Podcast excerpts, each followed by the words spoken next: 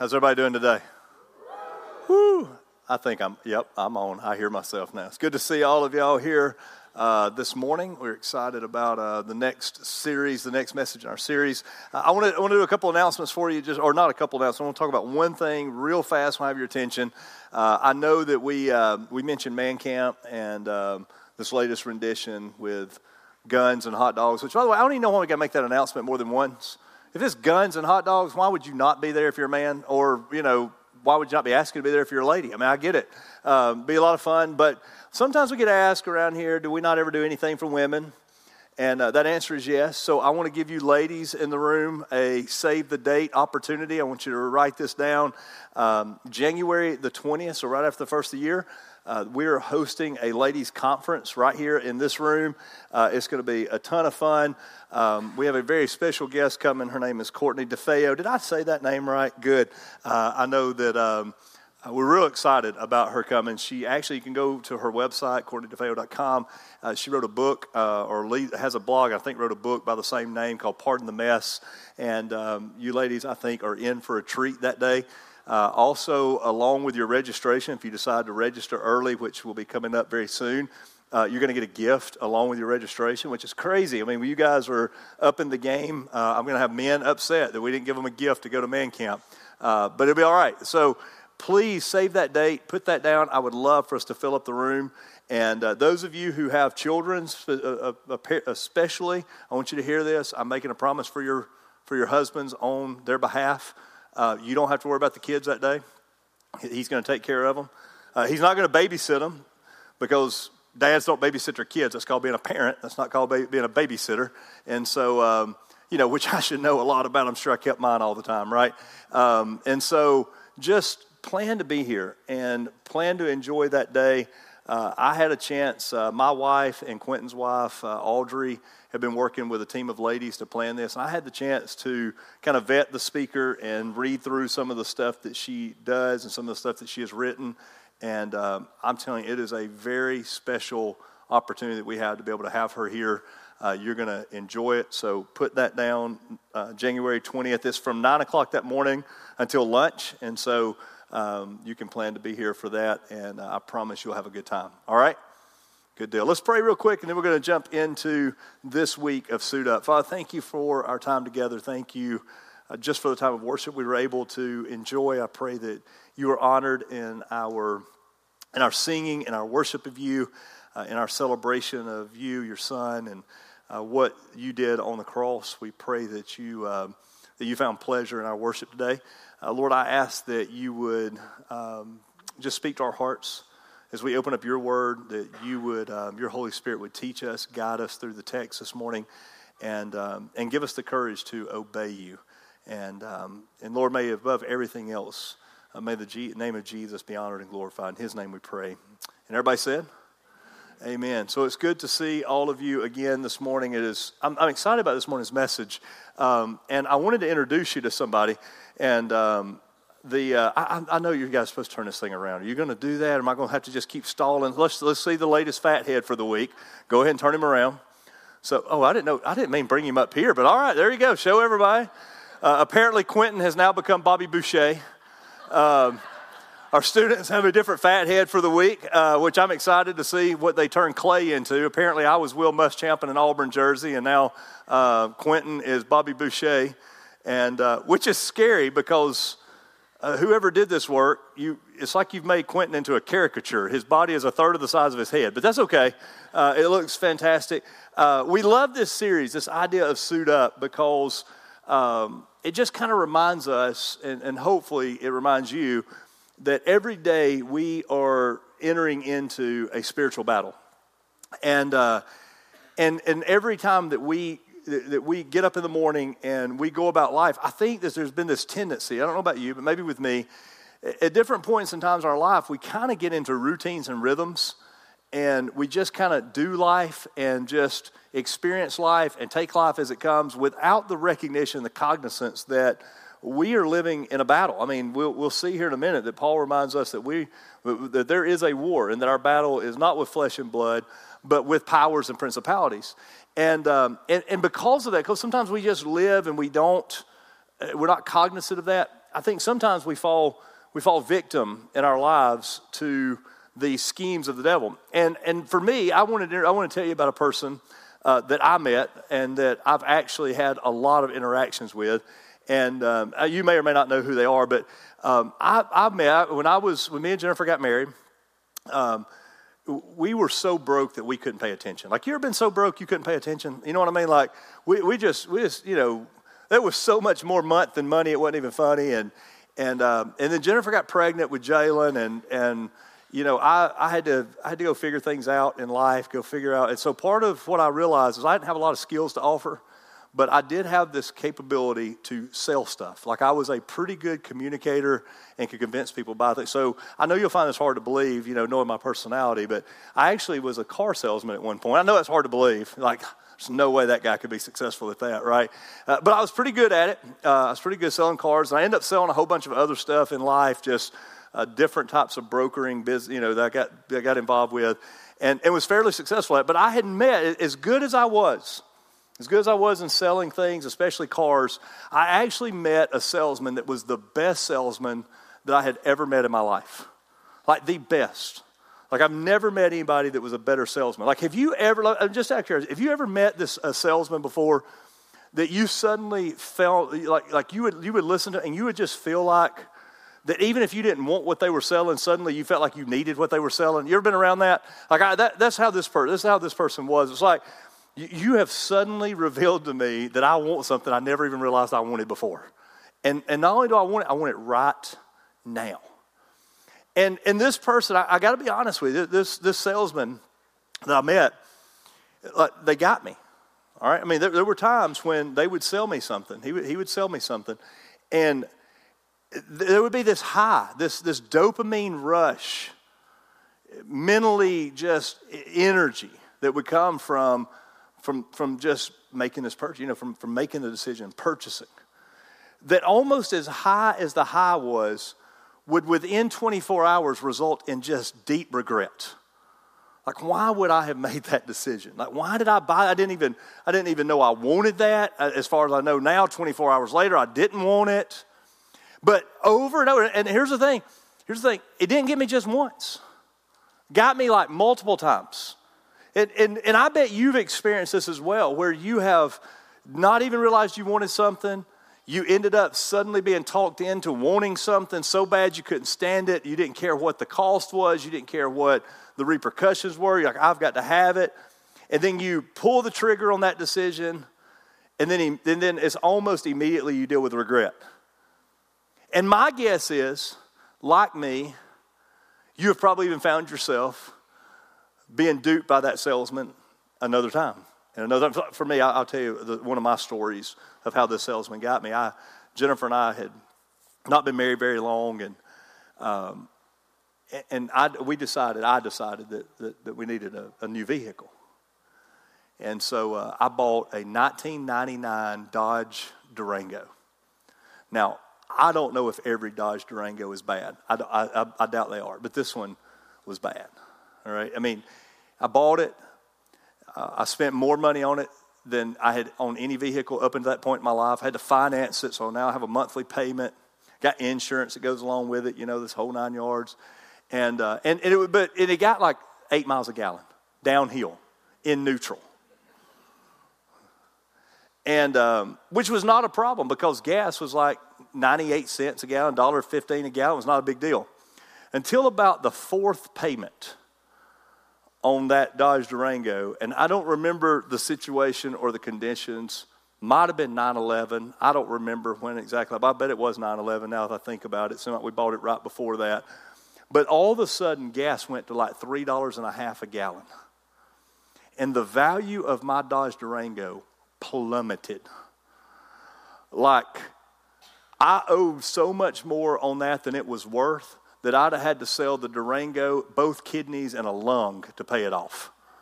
Like I was just so far upside down. And this was the predicament I found myself in. This salesman had sold me this Dodge Durango, promising me a bill of goods that was going to make my life so much better. It was going to be so much more.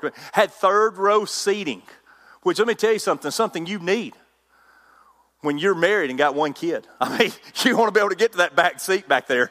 I mean, you never know, especially when he's like one. I mean, you just never know when you might need to throw a one year old in the third row seating of a Dodge Durango.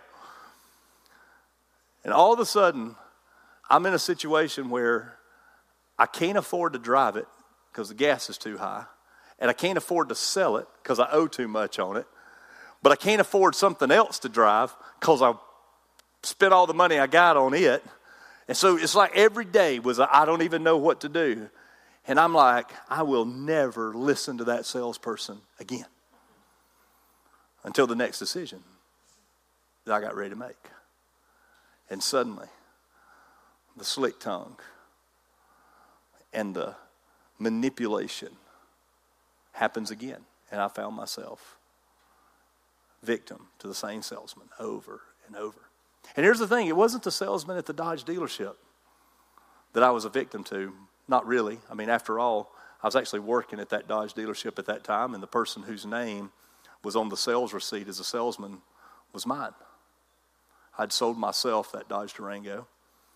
And the next decision I made that the salesman sold me on wasn't someone at that Dodge dealership. In fact, it wasn't even a person at all. It was the emotions that live somewhere about right here. Sometimes in Scripture, we see it referred to as our heart. As the seat of our emotions, the place where decisions derive from. And I bet you that you have fallen victim to the same salesman at some point in your life. Because the facts are the greatest salesman any one of us have ever experienced in our life comes from within. And it's our heart that Scripture says is wicked beyond deceit, that is more than prepared at all times to have a conversation with your brain, to tell you all of the reasons why you ought to pull the trigger on the decision that you're considering. And all the positives that could come along with making a decision like the one you're thinking about doing. And when you're in a situation where you really don't want advice, you just want permission, your heart is more than willing to grant you all the reasons why you deserve to do the thing that you're thinking about doing.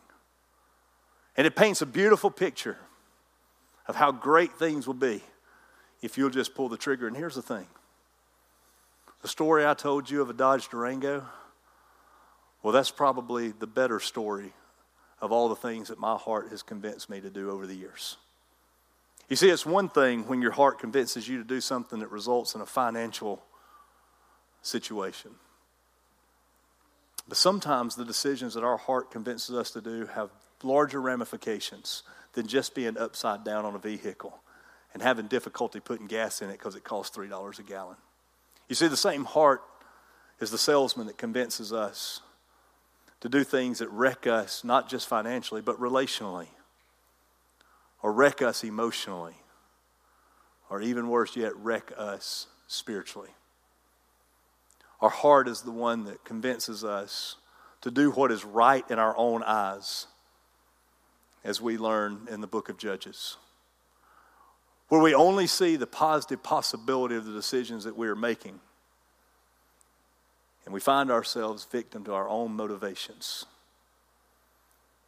You see, it's interesting that in the Old Testament we're told that this heart, the seat of our emotions, is, is deceit beyond, is, is wicked beyond deceit. And it's hard sometimes for us to realize that, that this, this place where our emotion exists is wicked. I mean, after all, you don't just wake up every morning necessarily having wicked thoughts, and wicked seems like such a strong word, but here's the interesting thing about our heart our heart has the ability to communicate with our brain in such a way that our very motivations become questioned. To the point that if you'll just really be gut level with yourself and be honest for just a few minutes and think about some of the recent decisions that you've made and try to evaluate exactly what was your motivation behind them. And what you'll find is the difficulty that comes from ascertaining the real core motivation of your life. I'll give you an example. Maybe at some point in the last, say, six to eight weeks. Maybe you heard about someone who had a need. Maybe somebody who was down on their luck or somebody who needed a hand. And maybe you just decided, well, I have the capability, I'll help that person. It's all a good thing, right? There's nothing wrong with that. That's all good. That's a, that's a great thing is to recognize a need in somebody's life, realize that you have the capability to meet that need, and then go meet that need. Sounds great, right? How many times, though, along with meeting that need, did your heart say, well, make sure that, you know, you want to make sure people know that, that you met that need. I mean, after all, the occasional pat on the back or thumbs up or a like on social media is okay. And how many times do you find yourself even doing good things with bad motivation? You say, Well, I've never really thought about that before. Well, see, that's because your heart is a master salesman. It does a great job at clouding the real motivation and the real intention. And it's your heart that will cause you to do things and say things and pull the trigger on things that your brain would never do. That if you were to sort it out logically, you'd be like, this makes no sense whatsoever. But suddenly you're doing the thing that doesn't make sense. Because all the brain needs is enough convincing and permission to do what he really wants to do, and the heart is more than willing to only paint one side of a picture to say, this is exactly what you want to do. And I can't help but think that the Apostle Paul, when he was writing a letter to the church in Ephesus, didn't have this in mind. When he wrote the letter and he gets to the end and he says, Finally, be strong in the Lord and in the strength of his might. That Paul begins to realize that because our heart is wicked beyond deceit, because it's manipulative, because we can't trust our own motivations, that Paul says, Listen, you got to find your strength in the Lord and in the power of his might.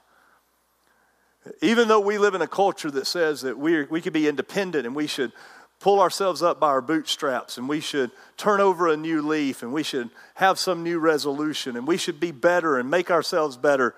Even though we live in that culture, the truth of the fact remains is that you are not good enough. You're not good enough. Your heart may tell you that you've got something to offer. But the fact is, is that when God looks at us, there is nothing about us that God looks at and goes, I tell you what, I'd just be a whole lot better off to have them on my side. In fact, when God looks at us, the Apostle Paul says in Ephesians chapter 2, he gives a description of who we are. And he says this, and you who were dead in your trespasses and sins, in which you once walked according to the course of the power of this air. You were sons of disobedience, and by nature, children of wrath. That's the picture of me and you. Is that we have nothing to offer. There is nothing good in us. Scripture says there is none good, no, not one. There is nothing in us that God looks at and goes, I would be better off to have them on my side. But the most beautiful picture, I think, in the entire book, the entire letter that Paul writes to the church at Ephesus, is that after he describes our depravity and after he describes that we are dead, that we walk according to the course of the power of air, that we are sons and daughters of disobedience, that we are by nature children of wrath, he then writes the two greatest words, maybe written in all of Scripture, and he says, But God, being rich in mercy, loved us, restores us he says it's by grace that you have been saved through faith. It is the gift of God, is not of works, so there's no reason to boast. That in spite of our depravity, God said, I look at you, and it's not that I need you, it's not that my life is better because of you. I just look at you and made a choice to love you and to redeem you and to restore you that you were dead in your trespasses, but God raises us out of our circumstances, raises us out of our depravity. And that's why later on in Ephesians 6, Paul would say, Be strong in the Lord and in the strength of his might. Is that he realizes that life is not just a physical battle, it's a spiritual battle. And if you're going to be in a spiritual battle, you better be prepared spiritually. And there is nothing about you that is intimidating to our enemy. When you find yourself a soldier of the cross and you're going into battle spiritually, understand that the enemy is not intimidated by you. He crept into a garden with the only perfect humans that ever existed that walked with God daily, and manipulated them, you are an easy prey. And so Paul says, so you can't go in your strength and you can't go in your might. Be strong in the Lord and in the strength of his might. Take on his ability, his power. Live under his protection. Live within his ability. Walk into battle clothed in his righteousness alone. And he says, by doing that, he then says, and put on the whole armor of God. Be strong in the, in the Lord and the power of his might, and put on the whole armor of God so that you may be able to stand against the schemes of the devil. We should understand that the enemy is a master strategist. He's playing chess while we're playing checkers. He's three steps ahead of you, he's three plays ahead of you.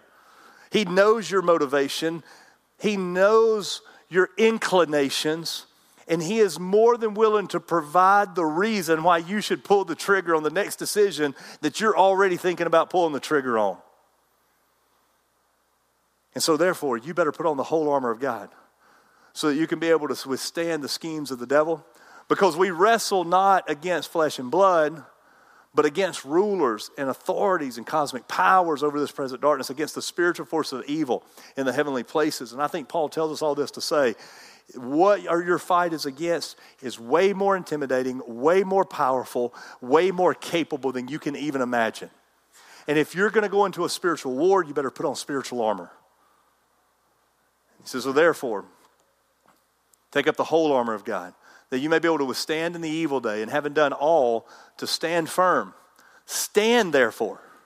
Isn't it amazing how many times Paul says to stand, stand, stand, stand? It means be rigid, be aware, be defensive, be proactive. So stand, having fastened on the belt of truth. We talked about that last week. If you missed last week, go and catch up online. It's available. And having put on the breastplate of righteousness. And this morning, I think when Paul, I, think what I want to share with you this morning is that when Paul was, was, was developing this metaphor of the armor of God, understanding that Paul is in prison when he's writing this. Okay? Now, we don't know if he was in a prison cell or if he was in house arrest, but regardless of the circumstance, on a daily basis, Paul was able to look at a Roman soldier he was able to imagine that Roman soldier getting up every morning and preparing for the battle that was ahead. In, in, that day and time, all across the entire Roman province and the Roman kingdom, people would see a soldier on a daily basis. And they recognized the preparation that came for that soldier every day. I think as Paul was thinking about the and you part of our lives, that we are that we are dead in our trespasses and sin, that, that we walk according to the course of the power of the air, that we are by nature children of wrath. And understanding that God lifted us up out of that. I think he began to realize the practical nature of what it means to be found in the righteousness of God. You see, here, here's the real truth this morning that if you're taking notes, I want you to find a place to write this down. If you're not taking notes, Start bringing stuff to take notes. God might say something to you that you ought to remember.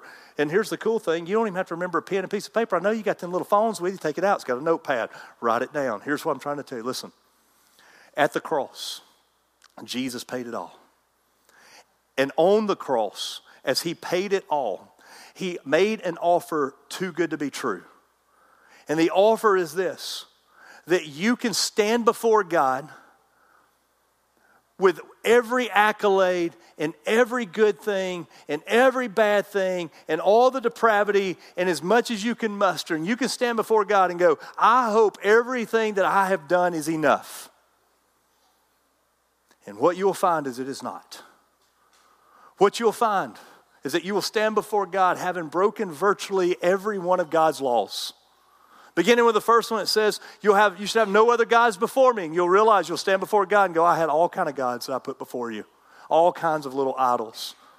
And then you'll say, well, maybe, maybe one out of ten ain't so bad. I get nine of them right. And, then you'll realize that you're not supposed to lie to your neighbor. And you'll be like, well, I mean, I didn't lie a bunch. It was those little white lies. But, I mean, sometimes I did lie. Actually, sometimes I told some really big lies. Okay, so I'm 0 for 2, but maybe there's some more. Well, thou shalt not covet right? Especially if we're doing King James, thou shalt not covet. Or we just say it this way you, you shouldn't want what somebody else has that you don't have. And you go, well, shoot, that happens to me all the time. But I mean, doesn't God, surely God be okay with that?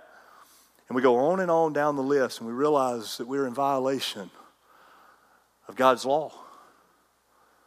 And we have this option stand before Him and go, Well, God, I'm a liar, I'm a thief, I'm an idol worshiper, I struggle with lust, I write bad checks, I'm mean, or we stand before God and we go, God, I have nothing to offer. But on the cross, your son died for the forgiveness of my sins. And the only thing that I have to stand before you with is that I have no confidence in me, but I got all the confidence in what Jesus did on the cross. I've transferred my trust from myself to him. And the finished work of the cross, where Jesus said Tetelestai, It is finished, it is paid in full, is in what I base my confidence. And with the full assurance of the entire New Testament, and the, and the disciples and the apostles who followed with him and wrote the letters to the churches in full confidence, we can look at, the, look at God and say, even though I was dead in my trespasses and my sins and walked according to the course of the power of this world, I was a son or a daughter of disobedience, and by children of the nature of wrath, God, being rich in mercy, has redeemed me because what he did on the cross was enough, and I place all my trust in that. And when that happens, when you place when you transfer the trust in the better than you're ever going to get deal of the century, at that exact moment that you place your confidence in the cross of Christ, God the Father declares you righteous. You say, what does that mean, Matt? You ready? He declares you in a state of being as though you had never messed up. You see, the idea of righteousness is this. Idea of righteousness that righteousness means to conform to a standard. It, it doesn't mean to be as good as you could possibly be. It doesn't mean to do all you can do and be all you can be. It means there is a standard of right and wrong. There's a standard that indicates right, and you measure up to what's right. I, will explain it to you maybe this way it makes sense. Some of you know I like to do woodworking, I like to build furniture, particularly. Uh, but I like all forms of construction, woodwork. And so one day I was in my shop and I was doing some trim work. I was putting some trim on a project I was doing. And I don't know why I did this, but I don't like to wear a tool belt. I just, I just don't like them. And so I'm constantly having to find my tools. You know, like where's the last time I laid down the pencil? That's probably where it's going to be the next time I need the pencil. And so I decided to streamline the process. And so I had a tape measure that I was using to measure the trim. And I put another tape measure at the saw. That way I could measure in here, set the tape measure down, walk over, measure the board, cut it with a saw. So I did that. Stretched out the tape measure, 64 and 5 eighths. Go over to the saw, stretch out that tape measure, 64 and 5 eighths, make the cut. Walk back in there, and miss the cut. I'm like, I, I got to go back and cut it again. I cut it a little bit too long. I go back and cut it. Come back, measure another board. Go in there and cut it. Come back, didn't fit. On about the fourth or fifth time that I do this, when I'm about to throw stuff through a window, at one point I scream at myself, You have a math degree, learn your fractions it occurs to me wait a minute, I know fractions. So I get my tape measure out that's in the room, and I go to the tape measure that's at the saw. The one in the room came from Harbor Freight. The one in the room, the one at the saw was a DeWalt. Stretch them out. You know what I found out? The inch on the Harbor Freight wasn't an inch on the DeWalt. They were two different measurements. I'm not entirely sure which one's right. I got my speculations, but here's what I know an inch is standard. The inch is standard, it's a certain size. If the tape measure doesn't measure up to the standard, the tape measure is off, not the standard. And if you're making your cuts with the standard, but you're measuring them with something that's off, your project will be off.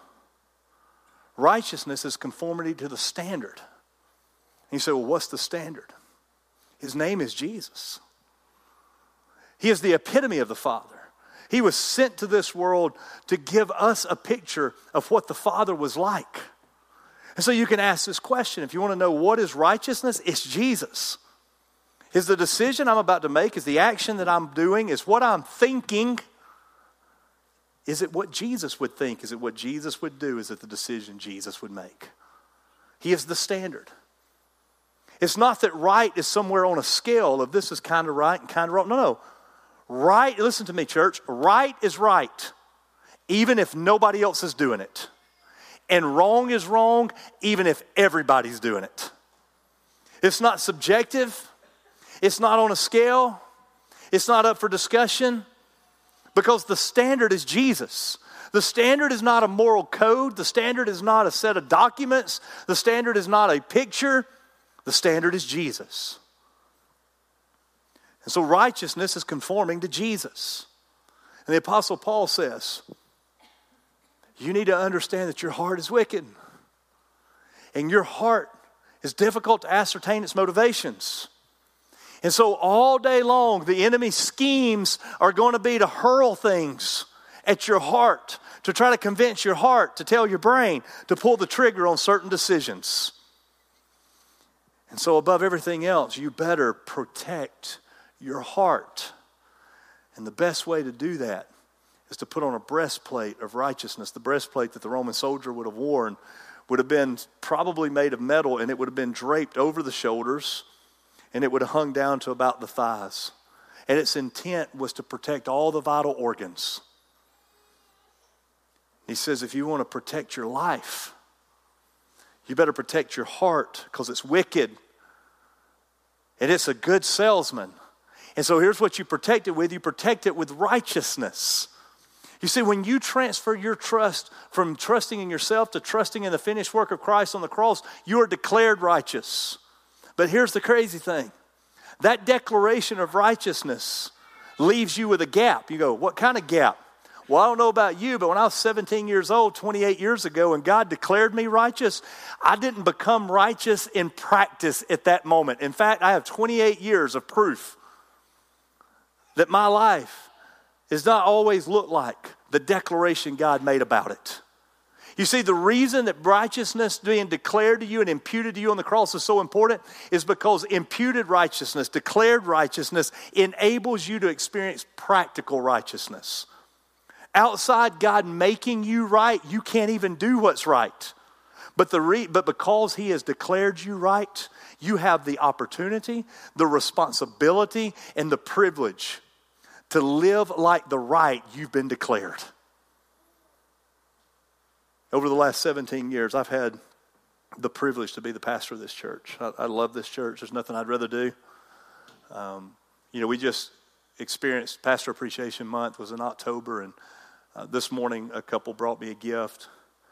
Um, probably the greatest, one of the greatest gifts I've ever gotten in 17 years of being your pastor. It was a card. A card. You say, that's the best gift you ever got. Yeah, because tucked in that card was a statement that said, because of what you did, my soul has been saved. It's the best gift I'll ever get. Um, I don't really care about money and I don't and you know trips and prizes. That's that's the gift.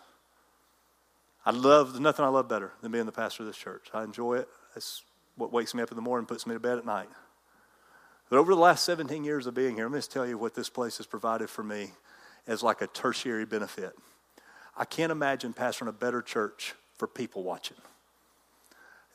In 17 years, I can't tell you the entertainment from the stories that come out of this place oftentimes. I mean, they're just sometimes, it's just like, is there a hidden camera? And are we getting paid for this footage? Right?